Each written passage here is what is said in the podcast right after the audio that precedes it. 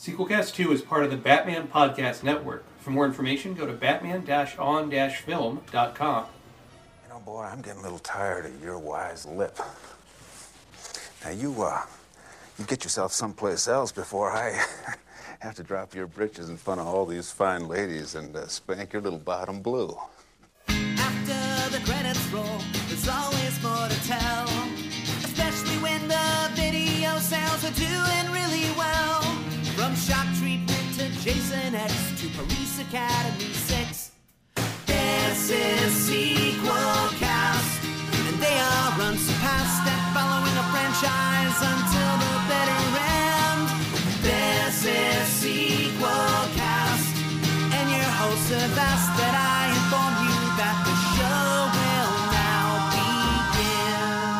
Hello and welcome to Sequelcast 2, a podcast looking at films that are franchise, one movie at a time. I'm your host, Matt Bradley Shergy. With me is William Thrasher. And lo, they who sow the wind shall reap the whirlwind. We are talking about, of course, uh, Twister, first in a septology of nature disaster films from Michael Crichton. No, we are talking about Young Guns, as the poster says, Six Reasons Why the West Was Wild.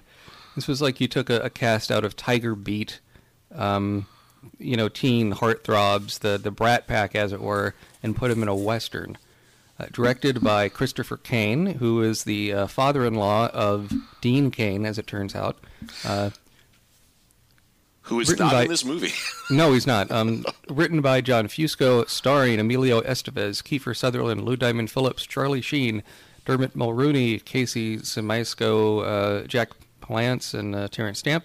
Music by Anthony Marinelli, Brian Banks. Cinematography Dean Semler, edited by Jack Hofstra. Um, released uh, by Fox. This came out in 1988. Uh, with a budget of 11 million, it made 45.6 million. That is domestic gross, meaning the U.S. and Canada.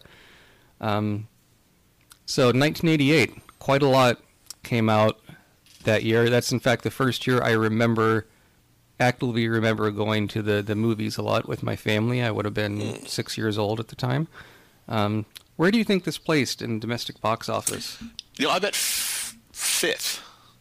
Uh, no, 22nd. Oh, okay. Uh, but but you know that's quite good. So it, it did better than like the John Candy comedy, The Great Outdoors, or the uh, fifth Dirty Harry movie, The Dead Pool.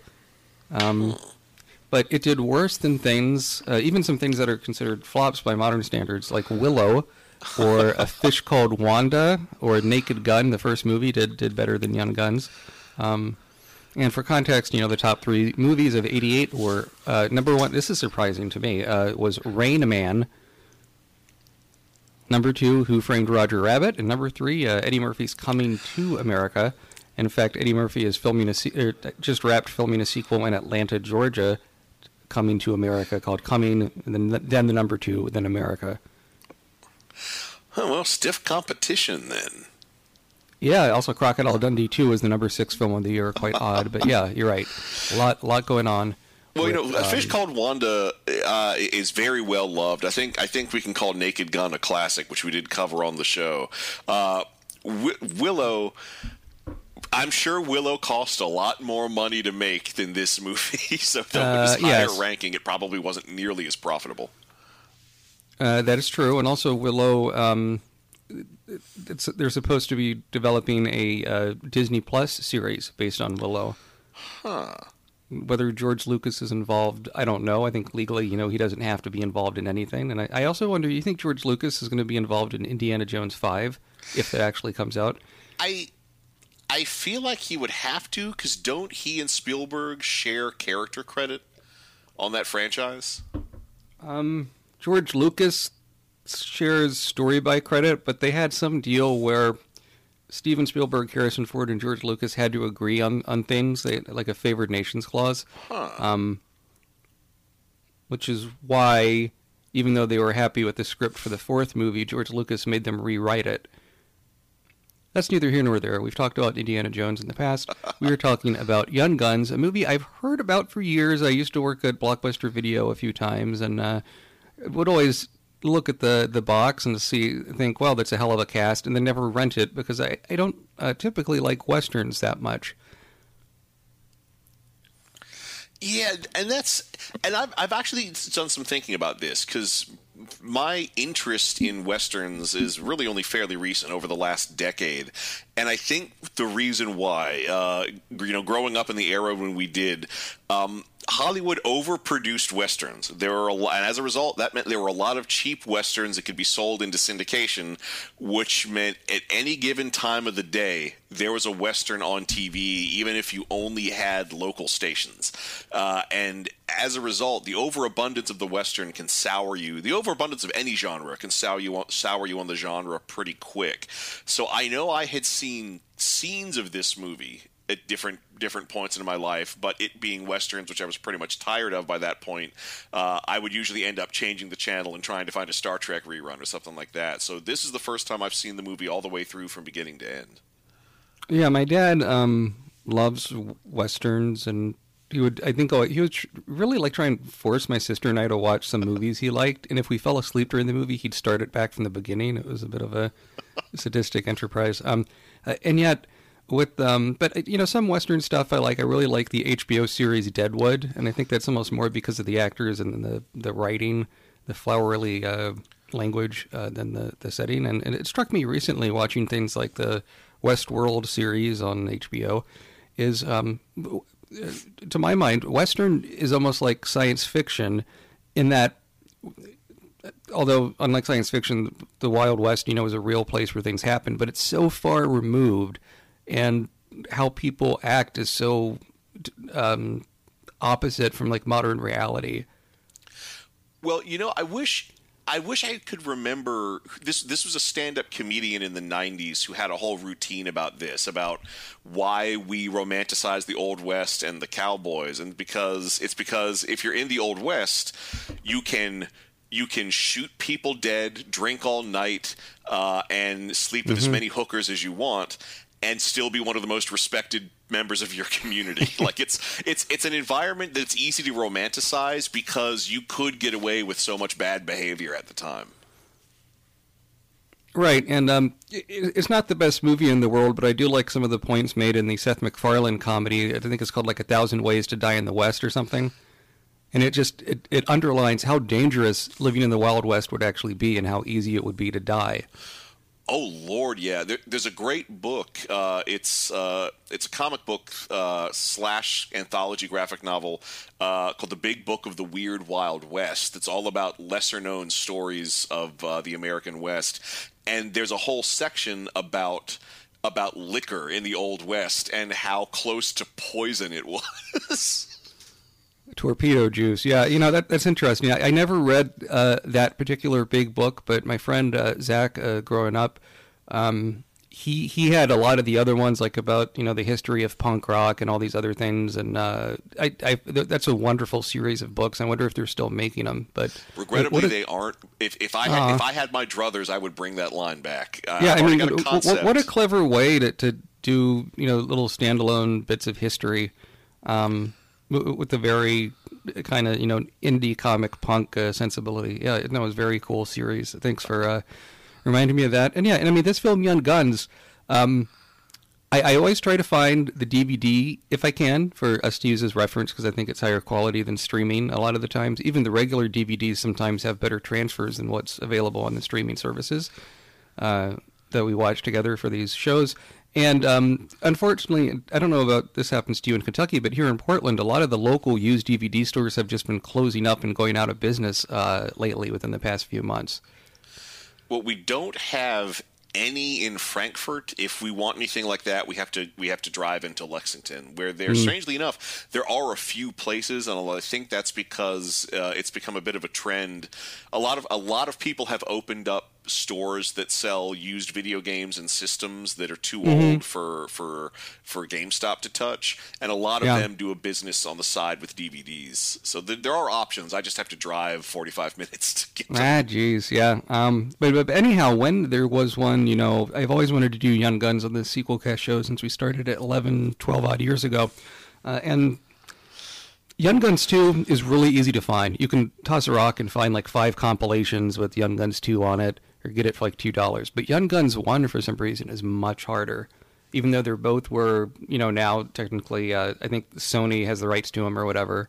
And for this for this show, we were able to watch them for free uh, streaming on Crackle, which is Sony's uh, bizarre streaming service that I don't know why they still run it, right? Because It it's puts free. ads in the weirdest places. Uh, I mean, yeah, that has to be done through automation, right? Because it's like it'll be like in the middle of a scene where someone's shooting the other guy, or in the middle of a dialogue scene. It's not. There's uh, artful places you can put commercials, and with automation, it's not one of those things. Um, but I mean, let's actually talk about the the film here. We've done our trademark tangents. Um, I, I I would say overall that this movie really sort of surprised me. It I, I didn't love it, but it wasn't as bad as I thought it would be, and it, it has kind of uh you know it has an actual story to it, which I wasn't expecting. I thought it would just be like beefcake shots of these uh, '80s Hollywood hunks, you know, doing poses and shooting at the camera because the opening credits is is is are awful. Okay, I'm going to disagree with you on the opening credits. Okay. So, so the opening credits, it's just you know western-ish music, and it's one by one. Uh, all of the all of the actors in their costumes coming forward, and we get their credit on the screen, and then they just start they start you know firing off all their guns uh, as the rest of the credits come up. But I, I kind of liked it because they they do this effect. I, I assume it's a video effect that washes out uh, the colors uh, and kind of me- messes up the frame rate. It makes me feel like I'm looking into a really old photograph. That that helped me. That helped bring me into the movie. I'm I'm on the side of these credits. Although that being said, they do look very direct to video. Yeah, I mean, it looks like someone's using video toaster effects on the Amiga to do this like invert color effect, and and uh, it should be noted the music by Anthony Marinelli and Brian Banks uh, intentionally is very incongruous. You you expect a, a typically people expect a western to be like an Ennio Morricone. Um, kind of, you know, a score with whistling and brass and uh, maybe kind of a Mexican flair to it sometimes. And, and what we have here is a butt rock score. You're not wrong. Uh, yeah, there's a mix. There's a mix of classic and contemporary uh, instruments, and especially during during the the very first scene when um, when uh, William Bonney, Billy the Kid, is introduced. There's this there this there's this like electric guitar synth drum sound, which I really didn't like, and then all of a sudden an old timey fiddle joins in. The moment the fiddle joins in, it sounds perfect to my ear. Yeah, and I bet you know I, I don't think the music works in the movie, but I bet like if you put the score on in the background while you're writing or drawing, it might be pretty cool. Um, it, it it- it's a it's a choice. I don't think I was talking to someone on Twitter recently. Um, I don't think it's as bad as say the score to Ladyhawke. Have you heard that one? Yes, yes, I have. which is by the uh, Alan Parsons, um, which is horrendous, like jazzercise synth, and it basically ruins that movie. Um, I wish we could talk about that movie on the show, but yeah, I mean it's no sequels. Nope, nope, uh, not yet. I'm kind of surprised you thought we get a remake or something from name recognition. Anyhow, but yeah, but Young Guns, it's very loosely, loosely based on real history, which is something I didn't even realize going into it. Yeah, something I appreciated because when I was doing my research after watching the film, uh, that that hit me because you know you you almost expect at least in any western at least one legendary figure of the West is going to show up if only for a cameo. But of course here we full on get Billy the Kid played by Emilio Estevez. But what's really cool about this is that it's based on uh, the Lincoln County War, which was an actual shooting war between ranchers and cattle barons and other various folks in New Mexico. And this this movie does take full advantage of that backdrop.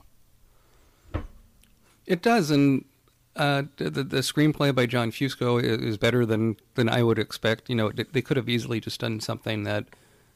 I mean, I don't think there's like great character work being done here, but there's a certain repartee between the members of the uh, the regulators, and um, it has a, a good story structure. And I guess we should talk about where it begins. It, there's a uh, there's a guy, uh, John Tunstall, played by Terence Stamp, who's a a British fella living in New Mexico in Lincoln County, hence the Lincoln Wars, uh, and he kind of has wayward uh, youth come and uh, come and help him on his ranch.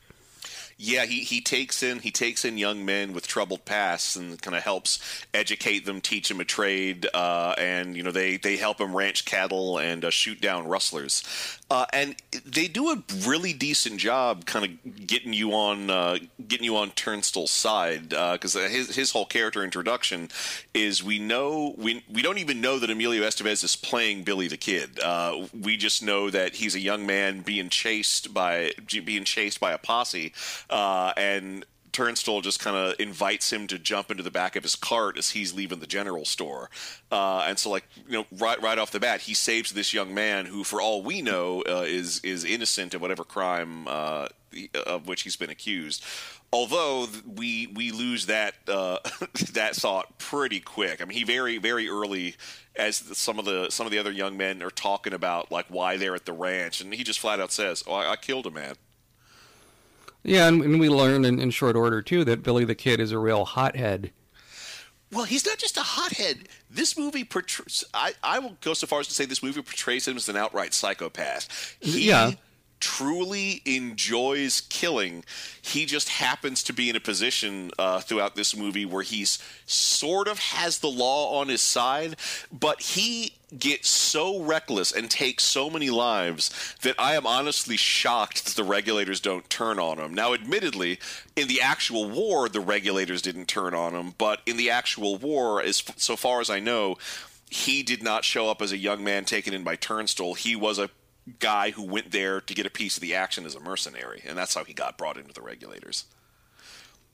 Because the historical regulators weren't just the guys at Turnstile's ranch; it was a mix of young men from the ranch, but also local independent ranchers and local people who had nothing to do with the ranching, uh, with the cattle ranching, but were just sick of the violence.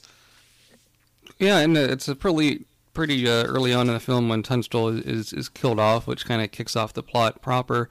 And I have to say, Terence Stamp, he's not in the film a lot, but with his limited time, uh, he, he displays a nice warmth to his character, and to see him playing uh, a good guy, I, I find to be pretty unusual. Uh, at least from you know, we I, I um, think of him in things like Zod and Superman Two, and and all these things. Uh, He plays bad guys a lot, um, but Well, well, he has a lot of good traits. I mean, he, he's tough, but he's fair. He is trying to help these these young men. He he's very educated, but he wants to help educate them. There's a, even a great scene where they're all just gathered after supper. They're all just kind of gathered around, and they're just pass. He's there's passing around a newspaper, and he's helping them learn to read it. Uh, and that's I, I found that to be a very a very endearing scene, and he doesn't really condescend to them. He just kind of offers them sort of gent- gentle prodding as they they try to to figure out their letters. Yeah, he's kind of the Yoda figure uh, of the film, and um, and when- when he gets bumped off, that's when the rubber hits the road. You know, the main, uh, the big, the big bad, as Joss Whedon would say, of the movie is Lawrence Murphy, played by uh, legendary actor Jack Palance. Oh, he's so good. He is. I wish he was in the movie more. I was kind of surprised, but I, he was probably you know one of the bigger gets in the cast as far as respectability and, Yeah, and all these things. They could have put him in the movie more. That being said, though, whenever whenever he's on screen, he just commands the scene. The only the only thing I can say against him is that he's supposed to be so he's he's supposed to be Irish, and that that's part of the tension between him and Turnstile is that he's Irish, Turnstile's uh, English.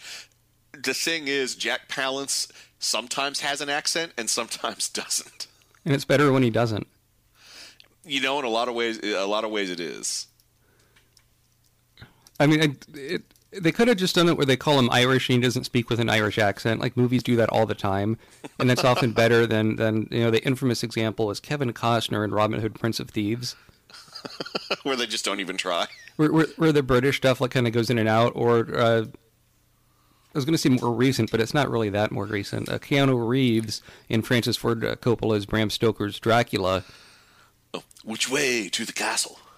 Yeah, um, and originally, you know, he was supposed to play that part of Harker in that movie. Oh, Coppola was really wanted Johnny Depp, and the studio said, "No, you have to cast Keanu Reeves." huh. And I think even at that time, Johnny Depp um, would have likely given a more, let's say, compelling performance. I don't. Keanu Reeves can be good if you use him in just the right thing. Well, you need the right director with the right direction. But Yeah, when and- and he- those things happen, his performances are amazing. Right. Um, he's quite good in the John Wick movies. I'm very excited for Bill and Ted 3, which finished filming not that long ago in New Orleans Oh yeah. with the original writers, and it has the director Dean Parisot of uh, Galaxy Quest. Oh nice. So it should be good. It's a shame George Carlin isn't with us anymore, but um, I think I believe they're having Kristen Schaal or something in a similar role. Huh. So back back to this movie. Yes. Um, I would say Young Guns has a, a surprisingly slow pace. Mm-hmm. Well, it's a western. I think that works. You think I think of westerns, 1950s movies that have like slower paces in general. But you're right. Like it takes its time for the story to get going, and I think that's part of the reason why the opening credits are these guys like shooting camp, shooting guns at the camera to fake you into thinking, oh, this is going to be an action movie. And while there's action, uh, it takes a while to get there. It's in a lot of ways more of a character piece. That's very, that's very true, and like, and we get a lot of character moments. I mean, we get all the moments, you know, of them, of all the young men interacting on the ranch and, and you know, you know, doing their various jobs. Then there is a, uh, was it New uh, New Year's party they all go to in town? I, I believe so. Yes. Yeah, and you know, we get to see we get to see how they interact with, uh, we get to see how they uh, interact with. Uh, uh, with women and other local townsfolk, uh, we get to see some of the tension between them uh, oh, excuse me, uh, between them and uh, Palance's gang, and that's also when uh, uh, there's a there's a, a Chinese woman Yen Sun uh, is introduced. So, and and this this leads to. Uh, I guess like a, an on-screen romance. I kind of both uh, love uh, and hate. So Kiefer Sutherland's Josiah Doc Scurlock uh, takes a shine to her, and it turns out Jack Palance is her is her legal guardian. But the whole reason he's her legal guardian is that he did a hostile takeover of her family's laundry business and essentially just kind of kidnapped her and is holding her hostage to ensure her family's cooperation. Uh, and it's it's always interesting seeing them sort of like play off of each other. And uh, you know, she does start to take her own initiative later in the film. But that being said, uh, Doc Doc Scurlock. There are th- there are things he does that I'm sure are meant to be endearing, but end up coming off as kind of creepy. Like when he's quoting poetry to her that he's written, that's really sweet. But when he like sneaks into her room and is just kind of hanging out in her bed, and she clearly doesn't want him to be there, uh, that that's and he won't leave. That is until somebody starts banging on the door. That is real creepy. Yeah, you know, Kiefer Sutherland, I think, can be quite a good actor, but there, there's something about his his face when he tries to do a grin that it always comes off as creepy, which is maybe why I never watched his TV show 24. That was really successful. Um, like I, I just in it, may, it might be the first time I ever saw him was in the Lost Boys or something. Maybe I still have something some baggage hanging on from that. But unlike his father, Donald Sutherland, who I think is like really good at comedy, but can also be very like serious and austere as a, a paternal figure in the Hunger Games films and so forth. Uh, Kiefer Sutherland seems to um, uh, be more of like a rogue. I don't know what it is. There's something about him. He, he's a good actor, but uh, you're right. I, he, he he cannot. I, I think his father could do a lover boy character better than he could. Well, what strikes me about about his performance is that he looks, acts, and moves like Shaggy from Scooby Doo. Loose. Yeah, like I, I, the whole time I just wow. If you had made the live action Scooby Doo during this time, you get Kiefer Sutherland to play him because I think he'd be the perfect choice.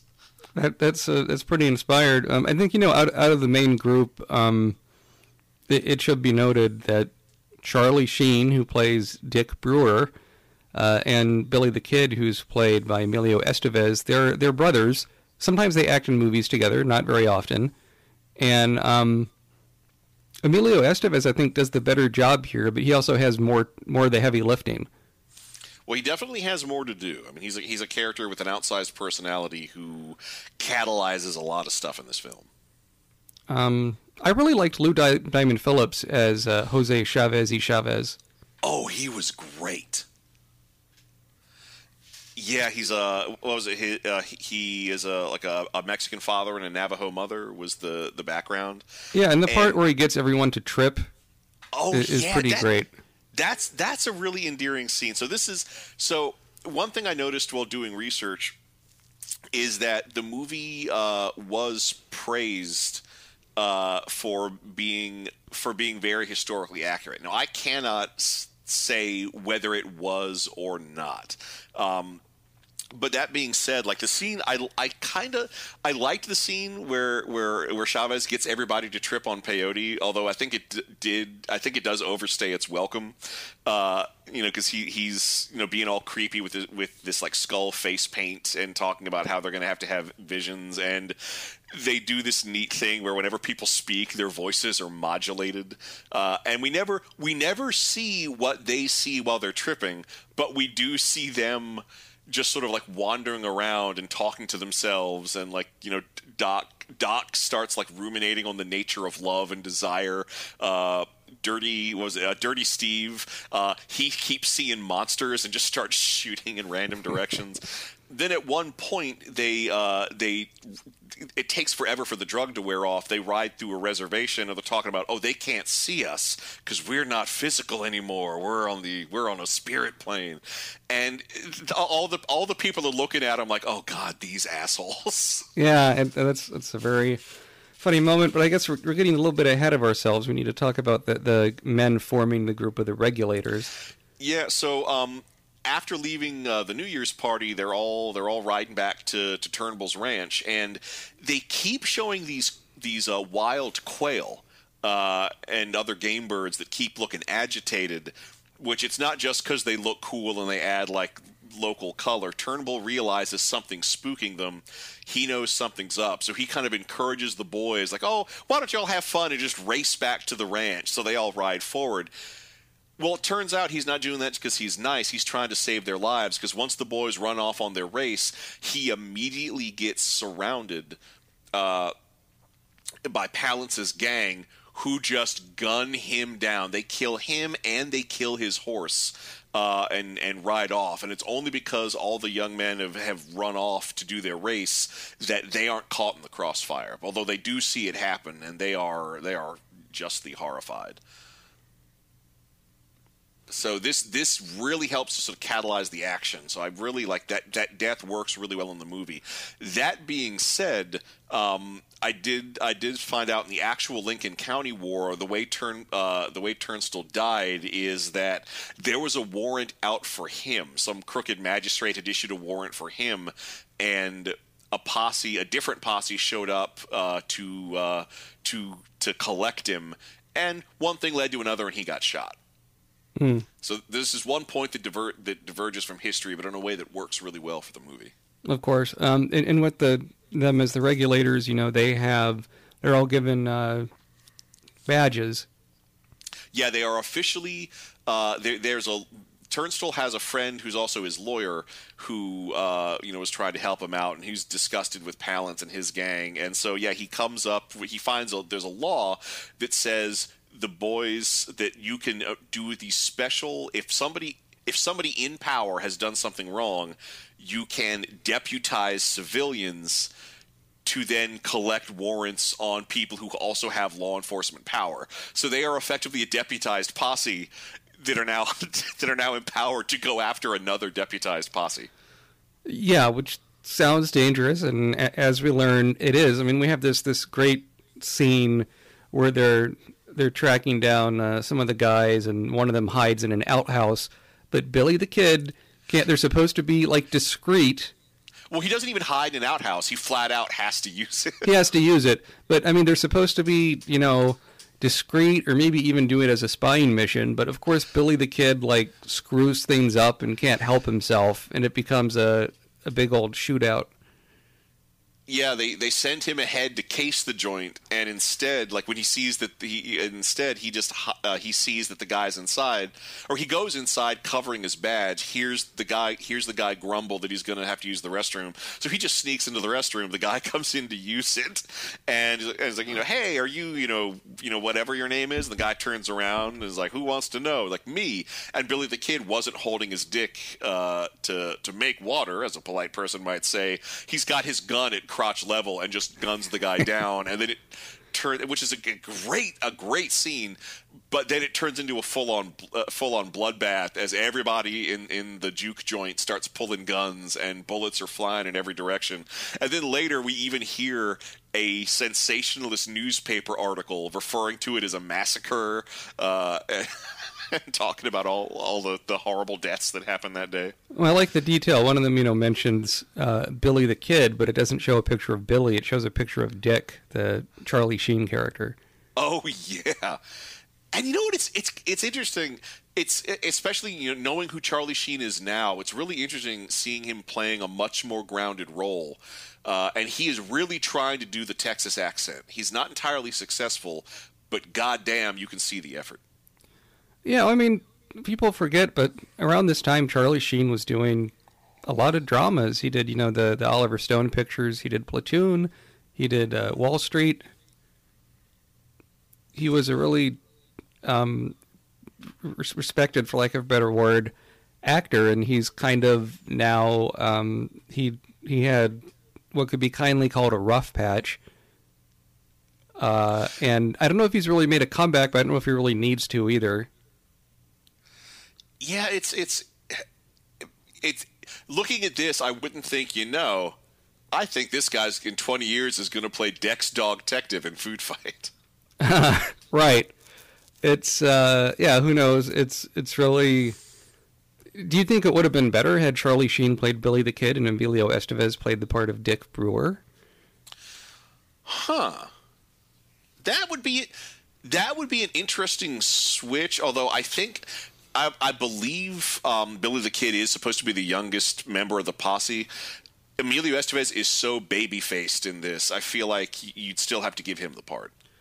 Yeah, and um, Charlie Sheen, you know, kind of like Nicolas Cage, even when he was very young, had these like chiseled adult sort of features where he could never look, he could never play young. He could always just play old.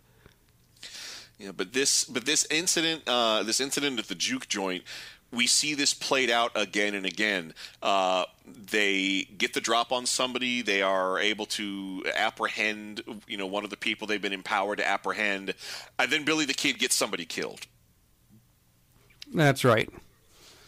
And the one, the one time, and although the one time it works in their favor, so before, um, right before Turnbull, right before Tunstall uh, is is murdered, uh, a new a new young man joins uh, joins them uh, at the ranch who used to work for Jack Palance, but says he got sick of it and wanted to you know kind of be on the right side of things. Well, we come to find out uh, he. Well, actually, I'm not sure we entirely find out, but um, when they when they shoot two of Palance's goons dead in the middle of the desert.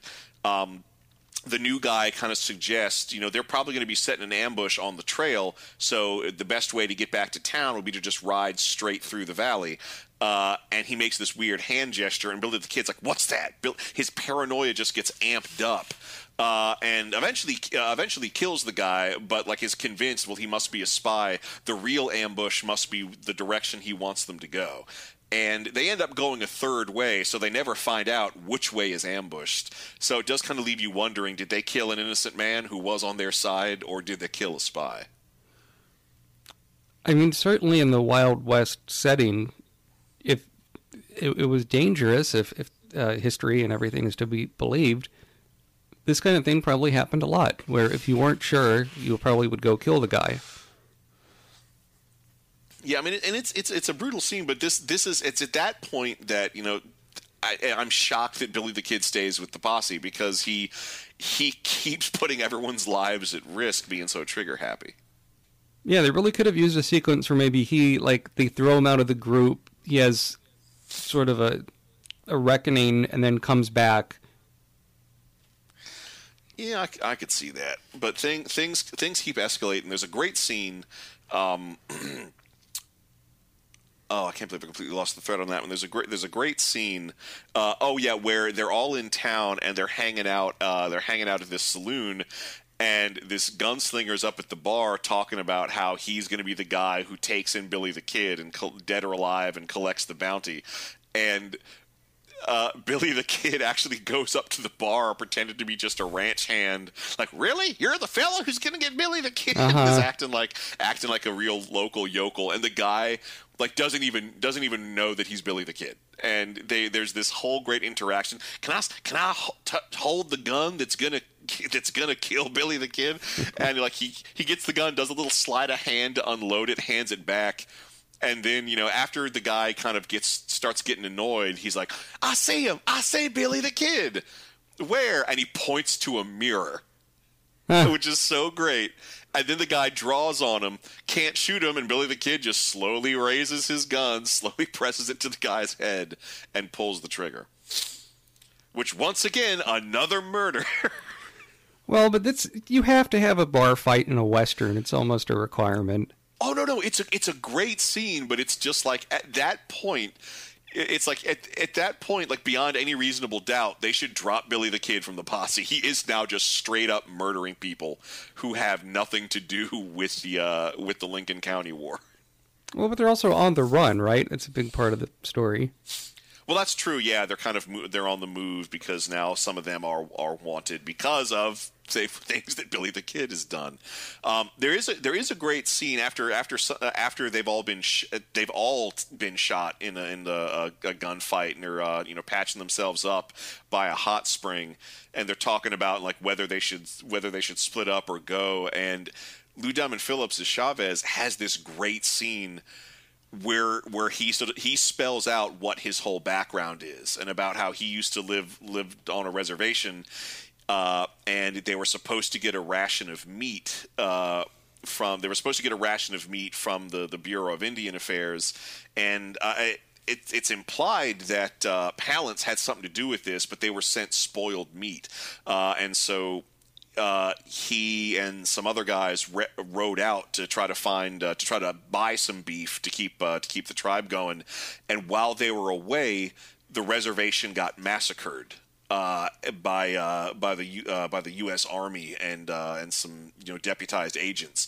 So they ca- they came back to find his whole his whole extended family dead and it's you really feel for him as he gives this speech to explain why he's ready to just go west and start over so that he can so that he can do what he can to preserve to preserve his people and their traditions in a place far from the current conflict that keeps boiling over I mean, it's right. a real it's a real good scene that does reckon with with the human price of, of manifest destiny and westward expansion. Yeah, and uh, I wouldn't have minded more of that, but it's also not like the main focus of the movie. But I, you're right. I think that even such a scene as in here at the time would have been considered progressive.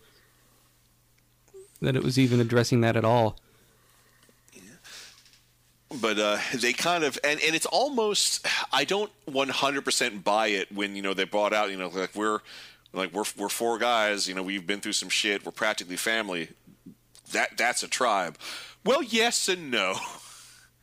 I don't I don't entirely like I don't entirely buy that although I do like I do like that that solidarity they have but at the same time that they're not that's I don't I feel like that's that's not the best response to to Chavez's whole uh, mo- uh, whole monologue there. Uh, no, not really.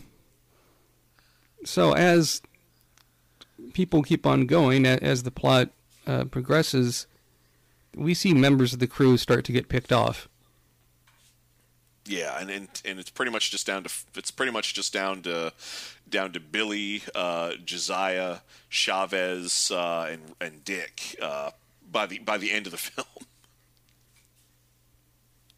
Right. Oh, so they they so as as Billy the Kid gets crazier and crazier and starts committing more wanton murders, there is an attempt made to try to to to provide some justification for what he's doing, where he talks about how he wants things to get so crazy that President Rutherford B. Hayes will have to take a good hard look at what's going on in New Mexico, and and basically put an end to the put an end to the conflict with direct intervention.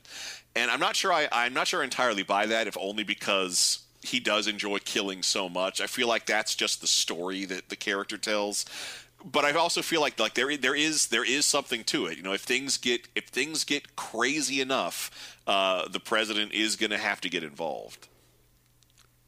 And it's and it also occurs to me I don't think I've seen that many westerns that make specific reference to who is the president or, or like other other things like that uh, in the middle of the movie. When he gave that Like, speech, I was I was half expecting the movie to cross cut to Rutherford B. Hayes behind his desk in the White House, looking at a newspaper article and raising an eyebrow. a lesser movie would have done that. Yeah. Oh, the Wild West. Hmm, better invest. What is this? The Wild Wild West? Oh my! The West has certainly gotten wilder than I thought. Dispatch Artemus Gordon. There's uh, mechanical spiders running around the Wild West. Well, that was Grant, uh, but yeah. All right. But yeah, so so eventually, um, you know, they go uh, they go back they go back into town, um, and uh, they they end up getting they end up they visit uh, they visit uh, old lawyer, uh, who is talking about how he's going to try to go over the head of the state's attorney, the state attorney general, and uh, and and go straight to the White House, and they end up getting trapped in the in the uh, in the attic of the lawyer's house as they get surrounded. They get surrounded by local law enforcement, and then eventually get surrounded by the United States cavalry, who are in, who are sent in to directly intervene. But there's so one other. We talked about anachronisms in music. Um, I'm not sure this one's intentional, but there's a scene where uh, where Palance and his gang are hanging out at a saloon and they're all singing "When Irish Eyes Are Smiling." Irish Eyes Were Smiling was not written until 1912. I mean, they do that kind of thing all the time in movies. I don't know, like it, it it's a it's a stereotypical music choice. They could have picked Danny Boy. I don't like. would that have been any better? No, I mean it's it's it's just well, like they they have to they it was the only song they could find that had Irish in the line that everybody knows. But yeah, and so so we end up with a very prolonged uh, a very prolonged shootout uh, between law enforcement between the the posse, law enforcement, and the cavalry, uh, and we see a lot of hardware. Uh, there's actually there's even like there's even a Gatling gun which had had recently been invented and deployed by the United States Army, which uh, immediately raises the stakes of the shootout. But what did what did you think of the final showdown? I, I, I like the final showdown. I think with the Gatling gun, you're right. It does raise the stakes. It makes it more um, more chaotic, more of a faster pace than, than people, you know, loading their reloading the pistols or the rifles and trying to scoot behind things. It uh, it's it's good. I mean, it, in a way, I, I almost wish more of the the group would have survived for the final battle. I think that might have been more satisfying in some ways to see them get picked off at the very end um, because it, it is. I do think it's stronger when the group is of the regulators are seven people instead of just four. Yeah, the and the way so the the climax uh, the climax of this scene it's so at, at they set fire to the bottom floor of the lawyer's house so that they're gonna you know smoke smoke them out and you know the flame we do see the flames start to rise up through the stairwell um, the lawyer uh, the lawyer and his wife manage to get out of the house uh, so the po- so it's just the posse and uh, uh, the posse and and uh, and Yen Sun, and the posse starts throwing all the all the luggage and bric-a-brac and whatnot out of the attic, including this big steamer trunk. This this is badass, but also like it strains credulity because the the steamer trunk then later the top opens and billy the kid comes out with two pistols not concussed and just starts gunning people down. Um, and it's a ridiculously chaotic. Chavez who i think they think has uh, uh, has abandoned them comes in uh, with horses. Uh, the surviving posse all gets on horses rides away and jack palance gets shot in the head and stumbles one too many times for me to take his death seriously. Yeah, I could see that. Uh, and then it like, and so you know they all ride off, and then immediately it cuts to a voiceover with sort of Doc t- talking about what he heard happened to the rest of the posse after they fled the state. I did not like. I, I never like it when a film ends like a voiceover like this. It reminds me of the ending of American Graffiti. It's never satisfying. This guy did this. This guy did this, and this one, well, you know what happened to him. Yeah, I feel like it would have been. I feel like it would have been more satisfying to like cut to an old timey photograph of them and then just have text come up. Uh, because after all, that one of one of the scenes, there's an infamous photo of Billy the Kid. One of the scenes in this movie is that we see that photo get taken. Right. and and so you could have you could have you could have done something uh, with that, which unfortunately the movie does not do. And so the, the and you know the narration does la- last a little bit too long. Talks about uh, Billy the Kid dying and how somebody went up to his grave and, and, and scratched the word "pals" into it. That's really cheesy. I Well, I think what it is is because there's only one scene before then where they refer to each other as pals. If that beat had been hit in, had been hit one more time, maybe at the beginning of the movie, that would work. yeah, I hmm. Yeah, I mean overall I'm just so mixed on this film. I don't know. I think the cast has good chemistry. It, it does what it can, but it something about it feels a bit flat. Like it, it's not quite as fun as I thought it would be. I will give this a sequel no. I'm going to give it a very a very mild sequel. Yes, I guess th- this is one of those movies where I don't think it's I don't think it's great and I don't think it's terrible. It, it was a, a mixed bag of things I loved and hated. That being said, the surviving cast I love so much, particularly Lou Diamond Phillips, that I would like to see. I would like to see them ride out one more time. Maybe get involved in another uh, real historical event of their era. Oh, and in fact, next week we'll be talking about Young Guns 2. Ah, yes. So, which uh, includes, among other things, Emilio Estevez in old band makeup. so look forward. I'm, I'm having I'm having uh, flashbacks to uh, the young Indiana Jones Chronicles when they show the old Indiana Jones. yeah, um, really something. Okay, so with the pitch a sequel, I uh, I had something in mind with uh, with this. So, in the end, we get the voiceover of what happens to the people. I, I would start the sequel with that same voiceover. And then, as it goes to the, the gravestone that says "pals" on it, then it would freeze, and then the voiceover of Doc would continue. But that's not what really happened. and instead, he would go and, and talk about. Um, it would be a, a prequel about Billy the Kid, what he did before joining the group. And part of it would be like a mockumentary or mockumentary interviewing people that knew him, intercut with footage of a, I guess nowadays it'd be a digitally de-aged Emilio Estevez, kind of creepy with the creepy skin, uh, doing these things, and kind of enlightening who um, who Billy the Kid was. And then after we see this whole thing done in mockumentary format, at the end as a tag, we see directed by Lawrence Murphy, Jack Palance's character. So what we just saw was a propaganda film.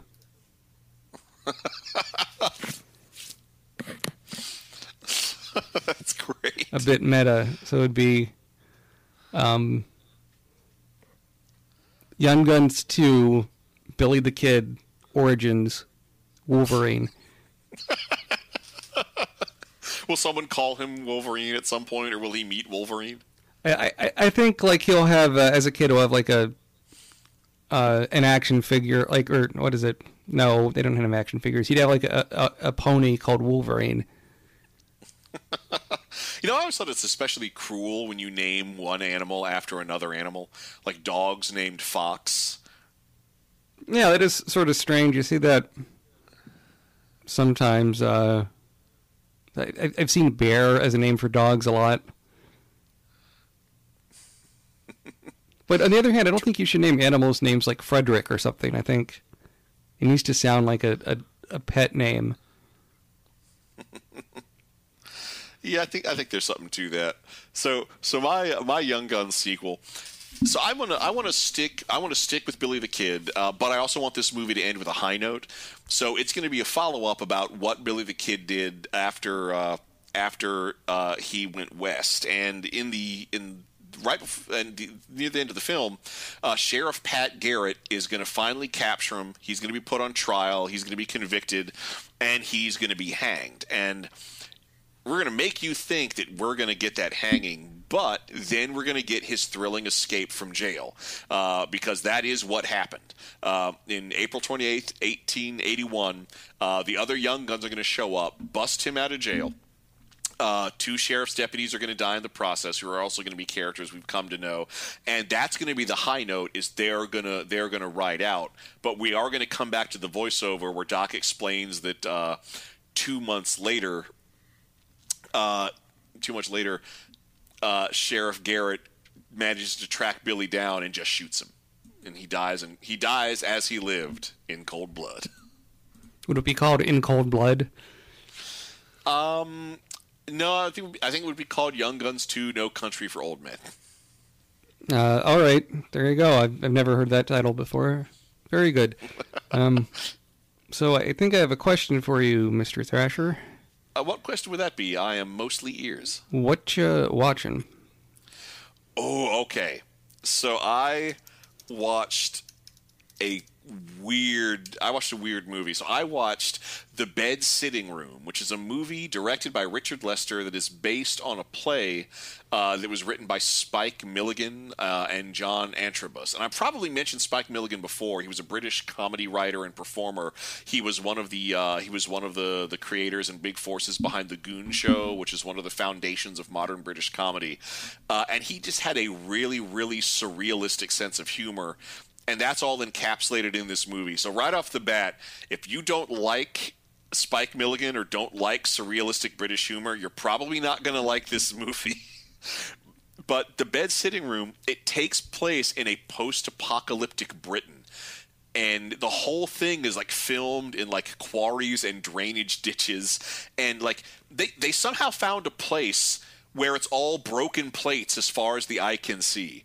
Uh, I don't know if they found a bunch of plates and broke them, or if there was a garbage dump that was full of just broken plates. Um, but it's this weird, this weird post-apocalyptic Britain. Um, you know, after after uh, you know a few year, a few years after a full-on nuclear war, that, as near as we can tell, may have only affected Britain. Uh, and it, the reason it's called the bed sitting room is that there is this upper, there's this upper class uh, blue blood who survived the war, who's trying to find a doctor because he believes he's turning into a bed sitting room. And in fact, he does. He starts to mutate, and he mutates into a furnished bed sitting room that one by one the other characters start living in. What? Oh no, it's really weird. Yeah. And and like there's there's like everyone is always like walking and there are these police in a VW Beetle that is suspended from a hot air balloon that are always showing up and telling people, no, no, you have to keep moving. You can't stop there. We'll have to write you up.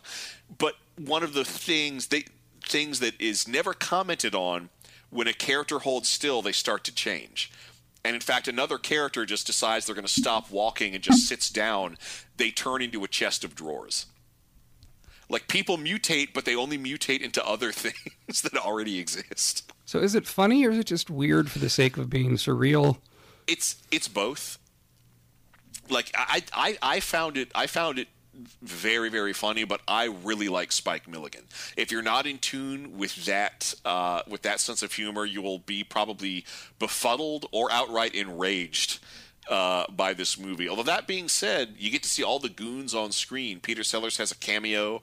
Um, uh, Harry Secombe, the the kind of sort of main guy from the Goon Show, plays this uh, this government agent slash conspiracy theorist who lives in a bunker who has devoted his life to figuring out who betrayed Britain and who dropped the bomb. And it turns out he's right, but no one cares. Their lives are so horrible they just don't care. And it also it also sort of playfully mocks the whole stiff upper lip can put up with anything uh, British attitude. All right, there you go. Interesting. I, I saw a movie I've been looking forward to for a long time. Um, was um, Netflix had to had to finance it, and it had a very limited theatrical release. Just popped up on the streaming service. I'm talking about Dolomite is my name. Oh, I can't wait to see that. Yeah, it's uh, starring Eddie Murphy, written by Scott Alexander, Larry Karaszewski, who wrote things like uh, Ed Wood and Big Eyes and uh, The People versus O.J. Simpson. Um, Eddie Murphy was a producer on this, and he had such a good time working with Craig Brewer that he decided to work with him again on, uh, as I mentioned, Coming to America, um, which is coming out next year. Um, I think that'll get a more traditional release, I believe. But um, it, but it, I mean, the cast is great. You have people like uh, Wesley Snipes, Keegan Michael Key, Craig Robinson. And I walked into it having only seen maybe the trailer for a few Dolomite uh, movies, and um, it it is kind of like Ed Wood in that it's it's this uh, peculiar individual that has a fire in him to in this case he he makes albums and does stand up and, and does albums and is basically the godfather of rap as some people have called him. Snoop dogg even has a cameo. Um, and transitioning from music to film and uh, basically using his last dollar to do a film and then no one will distribute it and uh, and so forth. Um, I will say quite a lot of it as it goes on is them recreating scenes from Dolomite. But Yeah. but they have a blast with the uh, with the costumes, with the the period music. Um, on on Twitter, someone pointed out to me, and I confirmed it happened on my end as well. I guess a lot of these subtitles have to be automated. I don't think they're done by humans uh, because in the beginning of the song, it does this uh, R and B song. Uh, I wanna thank you for letting me be myself. myself, yeah. And but in the subtitles, it says, "I want to thank you for letting me be mice elf." Oh my! You know, it's it's. Oh, that was by Sly and the Family Stone. Thank you, The song yeah. "Thank You." Oh, which you know, it's funny you mentioned that. I remember um, when like some of the first automated speech to text programs became available.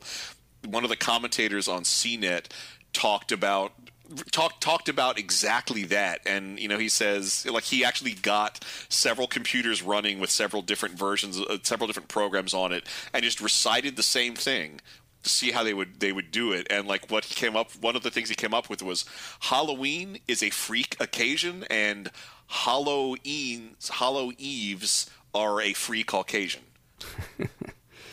There, um, I worked with It looks like that's still happening. yeah, I worked with an engineer who has she bought a uh, a Google Home and an Amazon Echo. I think she bought two of each, and have them o- all sitting in their own room with the door closed, and they just talk to each other constantly. That's creepy. isn't it? Yeah. And she's like, I just want to see what they say. And they're constantly, uh, you know, the AI in those things is constantly learning. It picks up the last, I believe it might be like the last 10 minutes and the following 10 minutes of everything that you say next to those devices. And there was a recent uh, murder case in which, for evidence, they had to contact Amazon to pick up audio to see if this person was really in the room or not when the person died. That that is getting into some William Gibson territory. Not only that, you know, they have uh, that stuff on TVs, right? Now the microphones and stuff. And in, in the manuals on modern televisions, it says do not have sensitive conversations in front of your television. that that's not a problem we should have. I agree. just I agree. That's fucked put- up. Don't put the microphone onto the television. Yeah. Or to the remote or whatever it's on. Right. But uh, more to the point, Dolomite is my name. I strongly recommend it. Not knowing anything about Dolomite, I still found it funny. Um, it makes me wonder if this is successful enough. Would they do another one about some of the other movies? I don't know. Uh, it doesn't seem like the kind of thing you could do a sequel to, but you never know. Um, also, yeah, it's kind of difficult to do sequels to biographies. I mean, they, they've done it before, but yeah, it's not that common. Um, but however, um, Eddie Murphy, uh, aside from coming to America, he also claims to be finally getting Beverly Hills Cop 4 off the ground. Is Uncle Dave going to come back?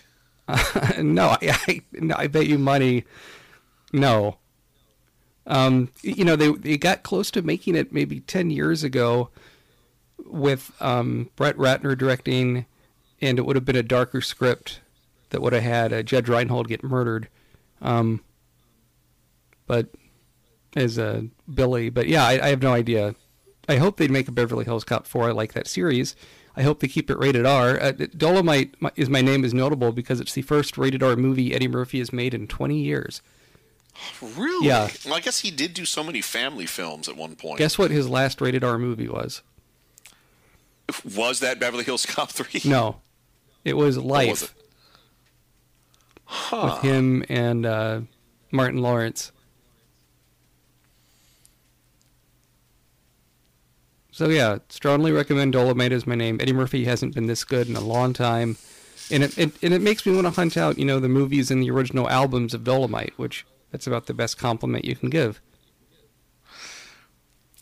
Yeah, I believe you start with The Human Tornado. I believe that was the first Dolomite film. Um, let let me look that up because I don't. The way the movie presents it, I think it's just. Uh, nope, the first movie was uh, Dolomite. Oh, my mistake. But what's in? He did make a movie called, um, like right before he died, he did like a Dolomite movie that's only available on one like rare box set called The Return of Dolomite or The Dolomite Explosion, made in 2002. There's there's one he did, uh, Petey Wheatstraw, the Devil's brother-in-law, Mm-hmm. that is a, a a great weird horror dog's breakfast of a movie.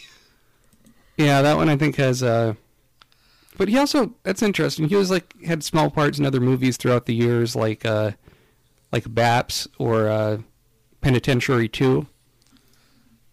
Well, I mean, he, he he's a guy that got around, and he was uh, he was influential, and I like like I liked it. I liked that he he worked consistently. Like he's Rudy Rudy Ray Moore is he's an underappreciated American original. I guess is is my masturbatory way of putting it. And he lived to be 81 years old, which is something I thought he was younger for some reason. So very, very cool. Um, and I, I, I kind of wonder what the estate of Rudy Ray Moore thinks of the film, but he didn't have any children or anything, but he did have siblings. So we, we may never know. Um, all right, let's do the sequel scene. You pulled up something you thought was a. You said it's difficult to find short scenes nowadays. Is that right? Well, for this for this movie in particular, every quote I could find, uh, every, every uh, for for Young Guns was either one or two characters with just saying ridiculously long blocks of text, or scenes where seven characters are talking at once. And so this was sort of a nice pared down scene from earlier in the movie that reveals uh, some character and gives us a chance to do an accent. Yes. Uh, just pulling this up on the screen. All right, and what character do you want to be? Um, I, I've done, I've, uh, I've, I've done British accents, so I'll go ahead and do uh, Charlie Bowder. Okay, and and Tunstall is the Terence Stamp character. Ah, yes. And t- to set this scene, this is this is early on in the movie. This is when everybody gathers for for supper at the Tunstall Ranch, and and we get to see we get to see some of Tunstall's sort of tough but fair attitude as uh, some of the some of the other ranch hands start ragging on Billy the Kid. Yeah, I believe people used to call it tough love or something like that. All right, so let's go. They're they're all they're all chowing down on their supper at the table. Um, what do you find funny, Stephen? That's no proper table manners. He's got away with hogs. Congratulations, Charles. You and Stephen will be doing the dirty crockery alone this evening. So- sorry, John. It just struck me funny. And to William, both of you. Uh, apologies, Billy. I, I, I just hacking on you. Yeah, I'm not sure why he did that as Sean Connery, or whatever that was. It's a fun voice to do. It is. You can do, you can do everybody as Sean Connery. Now it's the winter of our discontent. To be or not to be, that is the question. Do you know what they call a quarter pounder with cheese in France? What? A royale with cheese. Do you know what they call an Egyptian uh, in Highlander? Me. Ramirez. Part Scots, part Egyptian. But no, he's part Spaniard, part Egyptian. My mistake. All immortal. Yes. Okay. So, uh, next week we will be talking about Young Guns 2, and then we'll be following that up with, in the weeks ahead, with a belated Halloween uh, look at the three Dracula pictures. That's that's going to be fun, and we'll have something to be thankful for. Yeah, we'll be thankful for Dracula. For Dracula. Fanes for the memories, as they say. Um, so, let's see. You can uh, follow us on Twitter at SequelCast2 or follow me on Twitter at MHEWBT. You can follow me on Twitter at Internet Mayor. Leave a review on iTunes for SequelCast2 and Friends. Um, let's see. Let's let's plug some stuff. I have a book out called The Films of Uwe Boll, Volume One: The Video Game Movies. You can get it from Amazon in Kindle, uh, Audible, or print formats. The Audible version is read by Jonas Gawe. Very cool. Uh, I, I, for the moment, do not have anything new and thrilling uh, to promote. You've just been teasing something for several months, but I'm sure, I'm sure when it's ready, you won't be shy about talking about Oh it. Oh no, no, I won't. I won't be. Things things just kind of got. I recently moved, and that kind of derailed or delayed a lot of things. so now I'm finally getting back. I'm finally getting caught up. I still see there's boxes in the background. Are you almost done unpacking, or Well, I we're like I'm done kind of unpacking, but I'm kind of I'm still trying to get this room organized the way I want it. I see, I see. Okay, very good. So, um, for Sequelcast uh, 2, this is Matt this is Thrasher. Same. Ramirez. now that's what I call a young gun. When Irish eyes are smiling, dee dee dum dee dee day.